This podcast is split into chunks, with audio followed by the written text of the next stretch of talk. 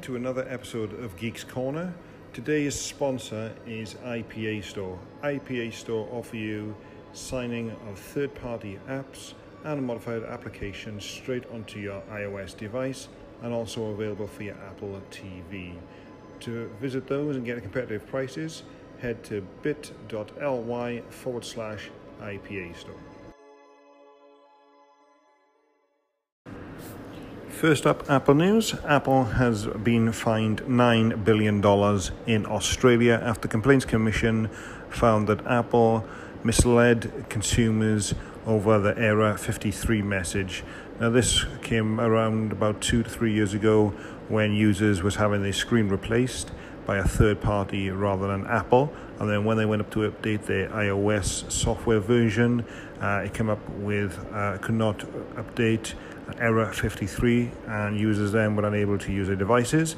And Apple said that basically there's nothing they could do when they weren't eligible for a replacement. So the Complaints Commission uh, found that Apple was in breach and they have now been fined, like I say, $9 million. And they say that users should be able to use any third party repairers uh, when they want to and not be held over by Apple. Good news for Apple Watch owners. Last year, Twitter actually decided to pull their Twitter app for the Apple Watch. However, a third party developer has now picked this up and has released an application called Chirp. It is a free download, and we will cover this on our website, which is obviously geekscorner.co.uk, with a full link to the application. They also created Nano, which is a Reddit client for the Apple Watch, which we've reviewed previously. So this one now brings Twitter back to your Apple Watch. So if you are a fan of that, make sure you check that out as well. Apple has confirmed in iOS 12, which will be due to be released about September time, that US users, when they call 911, their precise location will also be given to the operators to help them be able to locate them in an emergency. This is definitely a good thing and will help users undoubtedly as Apple is continuing to inspire to get that done. Uh, we've heard lots of stories with the Apple Watch saving people in dire situations, so this should also help as well.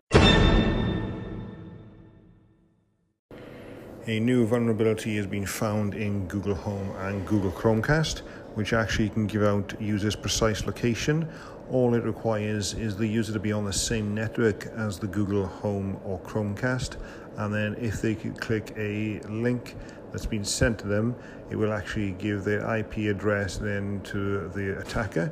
Google are aware of this and have been aware of it for some time, and they are now working on a fix, even though they initially said that it was actually a feature, that not rather than a bug.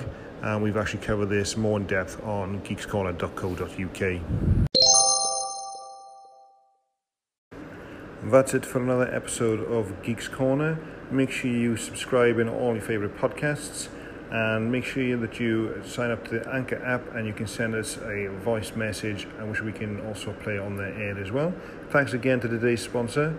If you go to bit.ly forward slash IPA store and you can start getting signing third party apps onto your iOS device or for your Apple TV straight away. Thanks again and we'll speak to you soon.